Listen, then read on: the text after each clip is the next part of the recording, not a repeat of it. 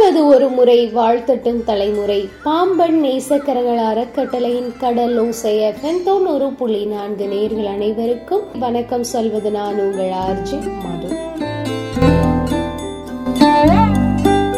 நம்மளுடைய வாழ்க்கைய முட்டையக்கி ஒப்பிடலாம் அப்படின்னு சொல்றாங்க. அதாவது கோழி முட்டை இருக்கு இல்லையா? அந்த முட்டைக்கு நம்மளுடைய வாழ்க்கையை ஒப்பிடலாம். இப்போ முட்டையை வாங்குறோம் டக்குன்னு உடைச்சிட்டா அதுல இருந்து மஞ்சள் கருவும் வெள்ளை கருவும் வரும். அதோட அதோட வாழ்க்கை முடிஞ்சு போகும். இதுவே உடைபடாத முட்டை அதோட தாய்கிட்ட இருக்கிறப்போ அழகாக்குறப்போ அதுல இருந்து ஒரு புது உயிர் இந்த உலகத்துக்கு வருது. இதை நம்மளுடைய வாழ்க்கையை எப்படி ஒப்பிட்டு பாக்குறாங்கன்னா நம்ம நம்மளுக்குள்ள இருக்கக்கூடிய திறனை நம்ம முட்டி மோதி கண்டுபிடிச்சு வெளிக்கொண்டு வந்தோம்னா அதனுடைய வளர்ச்சி வீரியம் யாராலையும் கட்டுப்படுத்த முடியாது. நம்ம வலுக்கட்டாயமா அவங்க இதை செய்யறாங்க அதை போல நம்மளும் ஆகணும் அப்படின்னு நினைச்சிட்டு நம்ம நமக்குள்ள திறனை மறந்து மற்றவங்கள பார்த்து பின்பற்றி போற வாழ்க்கை இருக்கு பாருங்க. அது உடஞ்சு போன முட்டை மாதிரி தான் நமக்குள்ளே இருக்கக்கூடிய திறனை கண்டுபிடிச்சு இந்த உலகத்துக்கு நம்ம என்ன செய்ய போறோம் அப்படிங்கிறத முழுசா யோசிச்சு அதுக்கான ஒரு உழைப்பை கொடுத்து வெளியே வரக்கூடிய ஒவ்வொரு திறனும் மேம்பட்ட திறனா இருக்கும். அது நம்மளையும் வளர்த்தெடுக்கும். அது மற்றவர்களுக்கும் உதவியாக இருக்கும். இந்த நாளுக்கான திருக்குறள். செயற்பழா தோறும் அரணே ஒருவருக்கு உயிர் பழா. தோறும் பழி செயற்பழா தோறும் அரணே ஒருவருக்கு உயிர் பழா. தோறும் பழி இந்த குரலுக்கான விளக்கம் ஒருவருக்கு செய்யும் தன்மையுடையது அரசியலே ஆகும். நீக்க வேண்டிய தன்மையுடையது தீய செயல்களே ஆகும். அது ஒரு அழகான கிராமம். அந்த கிராமத்துல ஒரு விவசாயி வாழ்ந்துட்டு இருந்தாரு. விவசாயிக்குன்னு நிறைய சொத்து பொத்தெல்லாம் கிடையாது. ஒரு சின்ன குடிசை வீடு அதுக்கு பின்னாடி கொஞ்சோண்டு இடம். அவருக்கு வருமானத்தை தரக்கூடியது அவர் வச்சிருக்க ஒரு மாடு மட்டும்தான். அந்த மாடு கொடுக்குற பாலை கிராமத்துல இருக்கக்கூடிய கொஞ்சம் வீடுகள்ல கொடுத்து அதுல வரக்கூடிய பணத்தை வச்சு தன்னோட வாழ்க்கைய சந்தோஷமா வாழ்ந்துட்டு இருந்தாரு. அதுதான் இதுல ரொம்ப முக்கியம். மன திருப்தியோட சந்தோஷமா வாழ்ந்துட்டு இருந்தாரு அந்த விவசாயி. அந்த விவசாயிக்கு கிராமத்துல ஒரு நண்பரும் இருந்தாரு ஒரு ஆலோசகரும் இருந்தாரு. நண்பரும் ஆலோசகரும் ஒருத்தர் தான். அவர் வேற யாரும் இல்ல. அந்த கிராமத்து பள்ளிக்கூடத்துல வாத்தியாரா வேலை பார்த்துட்டு இருந்தவர். கிட்டத்தட்ட இவர் வயசுதான். ஒவ்வொரு நாளும் இவரோட வேலை முடிஞ்ச பிறகு வாத்தியாரும் அவரோட வேலையை முடிச்சிட்டு ஒரு ஆறு மணிக்கு மேல ரெண்டு பேரும் அப்படியே காத்தோட்டமா வயல்வெளி பக்கம் நடந்து போவாங்க. அப்படியே வாக்கிங் போயிட்டு அந்த நேரத்துல அந்த வாத்தியார் நிறைய குட்டி குட்டி கதைகள்லாம் அந்த விவசாயிக்கு சொல்லுவாராம். நன்னெறி கதைகளா இருக்கட்டும் ஆன்மீக கதையா இருக்கட்டும் ஏன் புத்தகத்துல வரக்கூடிய அந்த பிள்ளைங்களுக்கு பாடம் எடுத்த கதைகளை கூட அழகா சொல்லுவாராம். இவருக்கு ரொம்ப பிடிக்குமா. தன்னோட வாழ்க்கையில அதையெல்லாம் கடைபிடிக்கணும் அப்படிங்கிற ஒரு ஆர்வமும் அந்த விவசாயிக்கு இருக்குமா. நன்னறிகள் கதைகள் கேட்டா அதுக்கேத்த மாதிரி தன்னுடைய வாழ்க்கையை அமைச்சுக்கணும்னு அதே மாதிரி அவருடைய வாழ்க்கையை ரொம்ப சீரும் சிறப்புமா கொண்டு போய்கிட்டு இருந்தார்.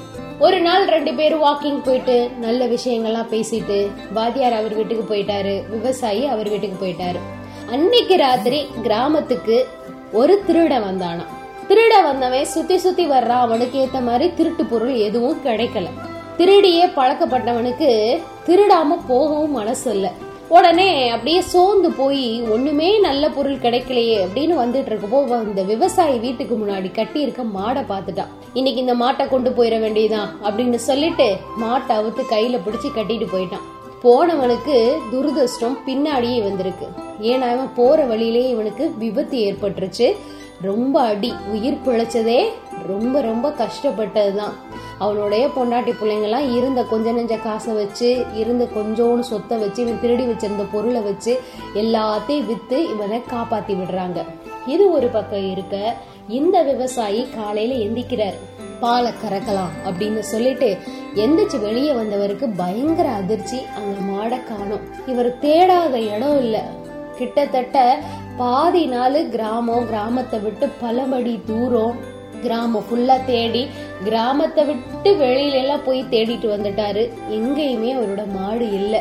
அப்ப யாரோ அவுத்துட்டு போயிட்டாங்க அப்படின்னு சொல்லி ரொம்ப மனவேதனைப்பட்டு அழுது. கடைசியில ஒரு முடிவுக்கு வரார். நம்மளோட வாத்தியார்கிட்ட போய் இதை சொல்லுவோம். அவர் என்ன சொல்றாரோ அதை நம்ம கேட்டுக்கிருவோம் அப்படின்னு சொல்லிட்டு அன்னைக்கு ஃபுல்லா மனவேதனையோடைய அந்த நாளை கழிச்சிடுறாரு. ஆறு மணி ஆகுது வாத்தியாரு இவரை தேடி வர்றாரு.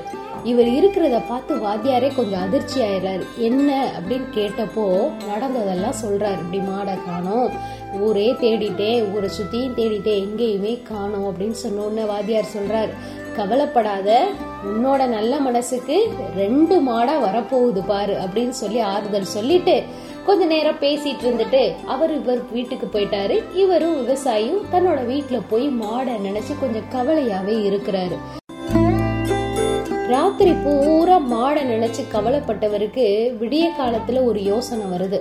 சரி மாடுதான் போயிருச்சு. நம்மளுடைய வருமானத்தை பார்க்கணும்ல. கொஞ்ச நிலம்தான் வீட்டுக்கு பின்னாடி இருக்கே. கத்தரி விதை வாங்கி நம்ம இந்த வருஷத்துக்கு கத்தரிய போடுவோம் அப்படின்னு சொல்லிட்டு சந்தைக்கு போய் கத்தரி விதைகள்லாம் வாங்கி நிலத்தை உழுது அதுக்கான வேலைகள்லாம் சரி பண்ணி கத்தரியெல்லாம் போடுறாரு. கிட்டத்தட்ட அந்த வருஷத்துல சரியான விளைச்சல் நல்ல மழை நல்ல சீசனா இருக்கு. கத்தரி நல்ல விளைச்சலை கொடுக்குது. இவர் மா ஒரு மாடு வச்சு சம்பாரிச்சதை விட மூணு மடங்கு அதிகமாவே சம்பாரிச்சாரு அந்த வருஷத்துல. இவருக்கு ரொம்ப சந்தோஷம். தனக்கு நல்ல விளைச்சல் கிடைச்சத. சரி கிடைச்ச காசை வச்சு அவருக்கு மாடு வாங்கணும்னு ஆசை. ஒண்ணுக்கு ரெண்டு மாடா வாங்குறாரு. தன்னோட வாழ்க்கையில ஒரு மாடு போய் இப்ப ரெண்டு மாடு தன்னோட உழைப்பால வந்ததை நினைச்சு சந்தோஷப்படுறாரு. கடவுளுக்கும் நன்றி சொல்றாரு. ஒரு குறிப்பிட்ட நாள் அப்படியே போயிட்டே இருக்கு. அதே திருடன் திரும்பவும் கிராமத்துக்கு வர்றான். எப்பவுமே சொல்லுவாங்க இல்லையா திருடன கை சும்மா இருக்காதுன்னு சொல்லுவாங்கல்ல. அவன் உயிர் பிழைச்சதே கடவுள் சித்தோடு இருக்கிறப்போ திரும்பவும் தன்னோட வயிற்று பசிக்காக தன்னோட குடும்பத்தை காப்பாத்துறதுக்காக திரும்பவும் திருடதான் செய்யறான் அதே கிராமத்துக்கு வர்றான். அந்த வீட்டை நோக்கி அதாவது அந்த விவசாயி இருந்த வீட்டுக்கே அவன் நேரடியா வர்றான். அப்போ வீட்டுக்கு முன்னாடி ரெண்டு மாடு கட்டி இருக்கு அந்த திருடனுக்கு கொஞ்சம் சந்தோஷம். இனிமையும் நம்ம இதே பண்ணிட வேண்டியதான் அப்படின்னு சொல்லிட்டு ரெண்டு மாடையும் அவுத்துக்கிட்டு அவன் பாட்டுக்கு போயிட்டான். காலையில எழுந்து வெளியே வந்து பார்த்த விவசாயிக்கு பயங்கர ஷாக்கு என்னடா இது? நம்மளுடைய ரெண்டு மாடையும் காணும்னு சொல்லிட்டு அன்னைக்கு பூரா ஊரு ஃபுல்லா தேடி பார்த்தப்போ மாடு இல்லை. அப்போ முதல்ல யார் திருடுனாங்களோ அவங்களே தான் இந்த மாட்டையும் திருடிட்டு போயிட்டாங்க அப்படின்னு சொல்லிட்டு கொஞ்சம் கவலைப்பட்டார். முத இருந்த கவலை இல்லை அவருக்கு. கொஞ்சம் கவலைப்பட்டாரு மனசை ஆறுதல் படுத்திக்கிட்டு திரும்பவும் விவசாயத்தை பார்க்க ஆரம்பிக்கிறார். அந்த வருஷமும் கத்திரிய போடுறாரு. ஆனா கத்திரிக்காய் அவருக்கு சரியான மகசூல் கொடுக்கல. அவருக்கு கொஞ்சம் நஷ்டம் ஆயிடுச்சு அந்த நேரத்துல கூட அவர் மனசு சோர்ந்து போகாம அந்த வாத்தியார்கிட்ட போய் உதவி கேட்டு அவரோட உதவியால இன்னும் நிலத்தை நல்லா உழுது பூக்கள் போடுறாரு. இந்த வருஷம் மாத்தி பாப்போம்னு சொல்லிட்டு பூக்கள் போடுறாரு.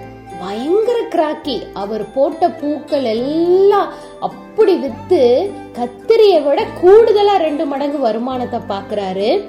அடுத்த வருஷம் பூ போடுறாரு. பயங்கரமான வருமானம். வெளியில இருந்தெல்லாம் வியாபாரிகள் வந்து இவர்கிட்ட பூ வாங்கிட்டு போனாங்க. அப்போ இவர் மூணு மாடு வாங்குறாரு. தன்னோட நிலத்து பக்கத்திலே இருந்த இன்னும் கொஞ்சம் நிலத்தையும் சொந்தமா வாங்கிடுறாரு. இவருக்கு பயங்கர சந்தோஷம். தனக்கு நிறைவான வாழ்க்கையை கடவுள் கொடுத்திருக்காருன்னு ஒவ்வொரு நாளும் நன்றி சொன்னாராம் விவசாயி. அதே திருடன் மறுமாசம் வர்றான். அவன் நேரடியாவே விவசாயி வீட்டுக்கே வந்துடுறான். அங்க பார்த்தா மூணு மாடு கட்டி இருக்கு. இவனுக்கு பயங்கர ஷாக்கு நம்ம ஒவ்வொரு நாளும் தெரு தெருவா திருடிட்டு போனாலும் வாழ்க்கையில முன்னேறவே முடியல. இந்த மனுஷன்ட்ட இருந்து நம்ம ஒரு மாடு எடுத்துட்டு போனா அடுத்து ரெண்டு மாடு கட்டி இருந்தா ரெண்டு மாடு எடுத்துட்டு போனா இப்ப மூணு மாடு கட்டி இருக்கிறான். கொஞ்சம் வீடே செழிப்பா தான் தெரியுது. இன்னைக்கு நம்மள பிடிச்சாலும் பரவாயில்ல வீட்டுக்குள்ள போய் அந்த மனுஷன்கிட்டயே நீ என்ன பண்ற அப்படிங்கறத நம்ம கேட்டுட்டு போயிருவோம் அப்படின்னு சொல்லிட்டு திருட விவசாயியோட கதவை திறந்துக்கிட்டு வீட்டோட கதவை திறந்து உள்ளேயே போயிடுறான். போனா அவர் பாட்டுக்கு நிம்மதியா தூங்கிட்டு இருக்கிறாரு. இவன் கொஞ்சமும் பயப்படல. விறு விறுன்னு போய் அவரை ஐயா எந்திக்கிறீங்களா? அப்படிங்கிற மாதிரி அவன் எழுப்புறான். விவசாயி கண்ணை முழிச்சு பார்த்து யாரப்பா நீ? அப்படின்னு கேக்குறாரு.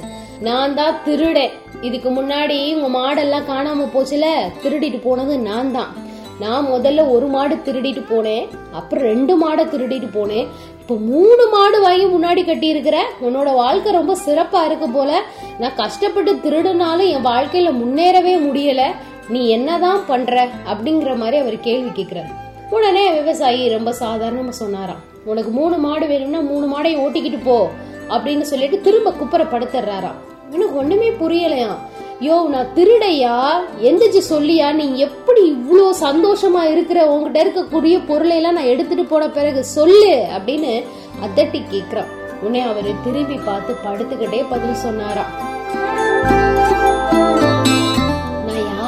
காசுக்கும் ஆசைப்படுறது கிடையாது. முழுக்க முழுக்க என்கிட்ட என்ன இருக்கோ அதை நான் முழுசா நம்புறேன். என்னோட உழைப்பை நம்புறேன். என் மேல வச்சிருக்கிற தன்னம்பிக்கையை நான் முழுசா விரும்புறேன்.